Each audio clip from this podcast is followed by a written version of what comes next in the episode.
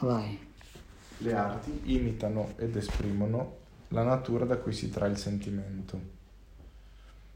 Ma la musica non imita e non esprime che lo stesso sentimento in persona, che la trae da se stessa e non dalla natura, e così l'uditore.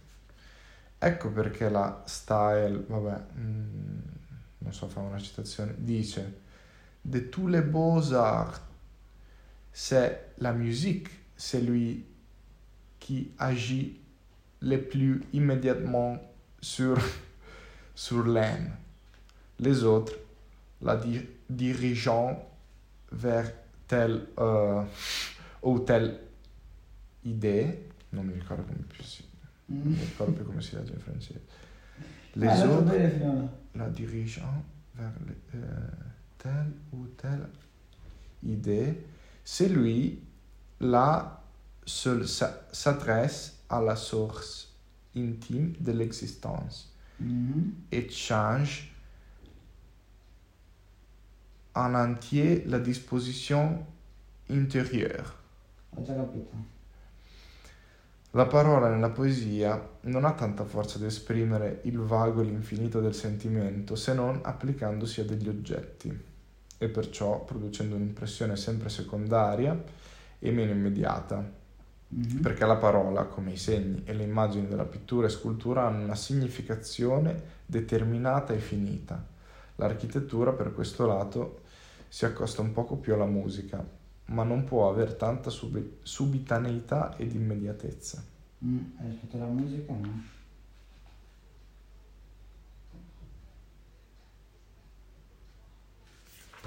Cioè, come dire che in tutte le altre arti tu associ sempre un soggetto visibile e concreto a cui ti riferisci.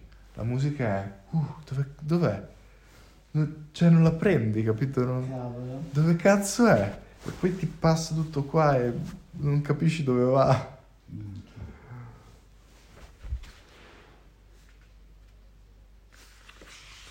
Sembra venire da un universo immaginato, cioè, tipo... proprio- Vabbè, Anche le parole, anche Sì. le storie, le storie hanno lo stesso, la stessa potenza. Il- que- questa proprio secondo me è la frase che riassume un po' tutto il pensiero di Leopardi, almeno nell'ultima fase. Il più solido piacere di questa vita è il piacere vano delle illusioni. Cioè lui è proprio secco. Ci sono molti studi adesso che, che dicono esattamente su queste illusioni, tipo l'idea di, di l'idea of self, Cioè, questa idea che noi siamo in questa costante, ah, come dire,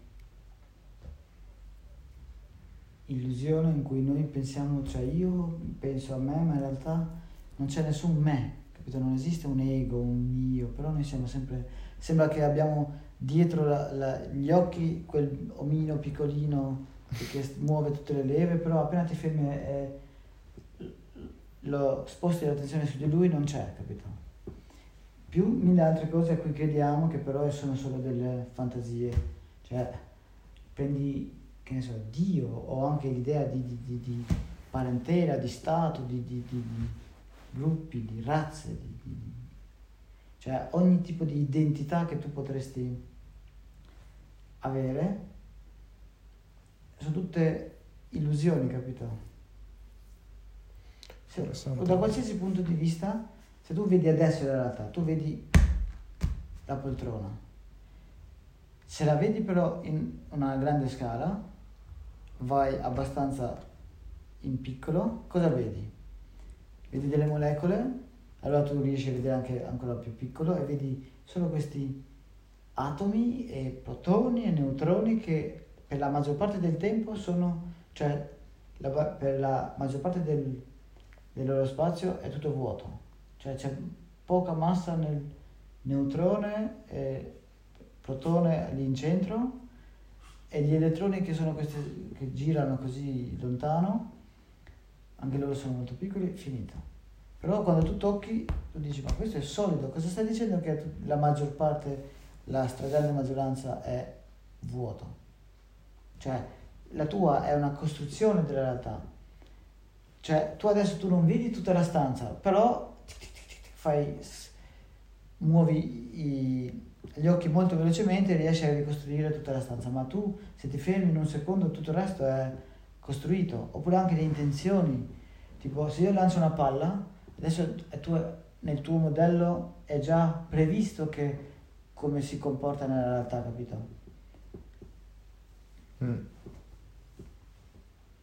Mamma mia. mm.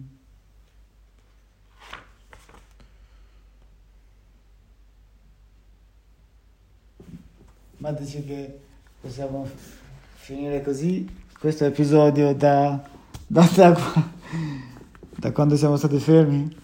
Prima avevamo fatto dei ragionamenti da 30 minuti, adesso 5 sembra che abbiamo finito.